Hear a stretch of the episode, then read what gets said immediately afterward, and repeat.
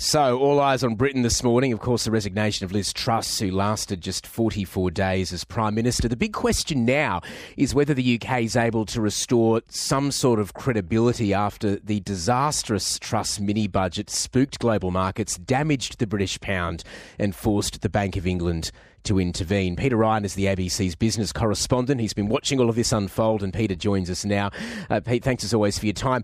You know, how damaging has this whole affair been to Britain, once regarded, of course, as one of the world's leading economies with that reputation for trust and stability? Well, uh, good morning, Tom. No one's uh, humming land of hope and glory this morning, especially when you think of some historic names when it comes to British Prime Ministers Winston Churchill, Harold Wilson, Margaret Thatcher, Tony Blair.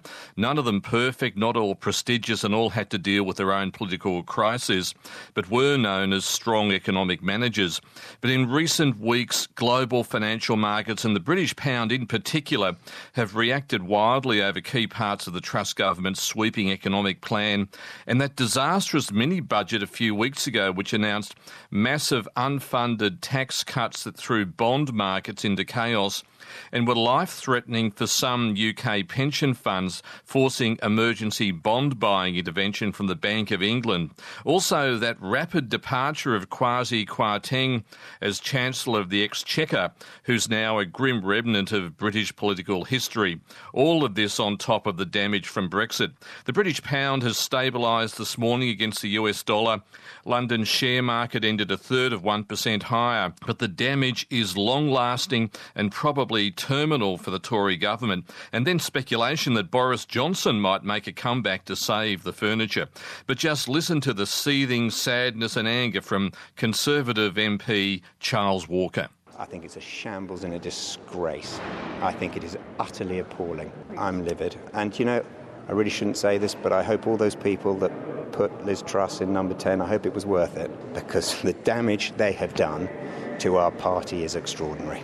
I've had enough of talentless people putting their tick in the right box, not because it's in the national interest, but because it's in their own personal interest to achieve ministerial position. And I, and I know I speak for hundreds of backbenchers who right now are worrying for their constituents all the time, but now worrying about their own personal circumstances because there is nothing as X as an ex MP. Conservative MP Charles Walker there. Peter Ryan's with us. Peter, back home to other economic challenges. A bit of a disturbing survey out this morning that some small business operators are paying themselves superannuation. How can that happen? Well, that's right, Tom, and rather not paying themselves uh, superannuation, and this concerns Australia's one and a half million sole traders, uh, small single operators like tradies who aren't required by law to pay themselves the superannuation contribution.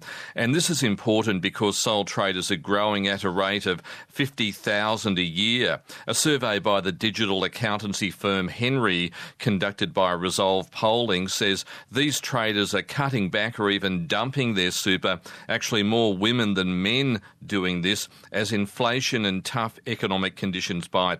Hnry Managing Director Karen Anand told me sole traders who dump their super are only mortgaging their futures. What it's telling us is that the long term financial implications for them from a wealth creation perspective and a retirement perspective could be pretty stark for this sector if you think about uh, superannuation is such an ingrained part of the employment industry in Australia and has been for the last 30 years or so, it could create real problems from a retirement and pension perspective in, in the decades to come. A concerning 43% of sole traders surveyed say they've never made a superannuation contribution. How exposed are they then the closer retirement gets? The stats in themselves are quite telling. The closer they get to retirement, the less money they've got saved up from their super means they're going to be more exposed, meaning they're putting more pressure on the pension system. So I think it's important that we're raising the awareness of the importance of contributing to your super. Also concerning women are more likely to cut back on their superannuation contributions, and that of course puts them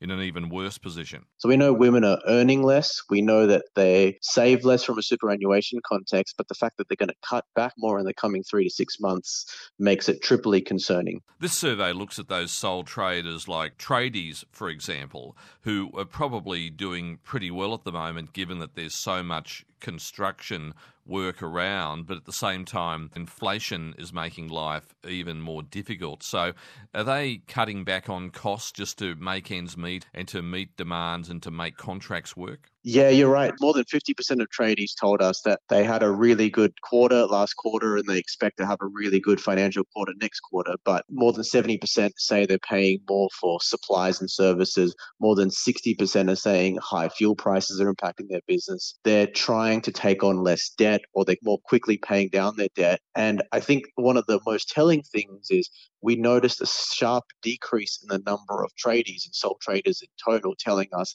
that they're going to or are able to increase their prices because as we move into a recessionary environment, the ability for the market to accept price increases goes down, as we know. And so tradies and other sole traders will certainly feel the impact of that. Now, we're not at the end of the pandemic, despite life feeling as though it's getting back to normal.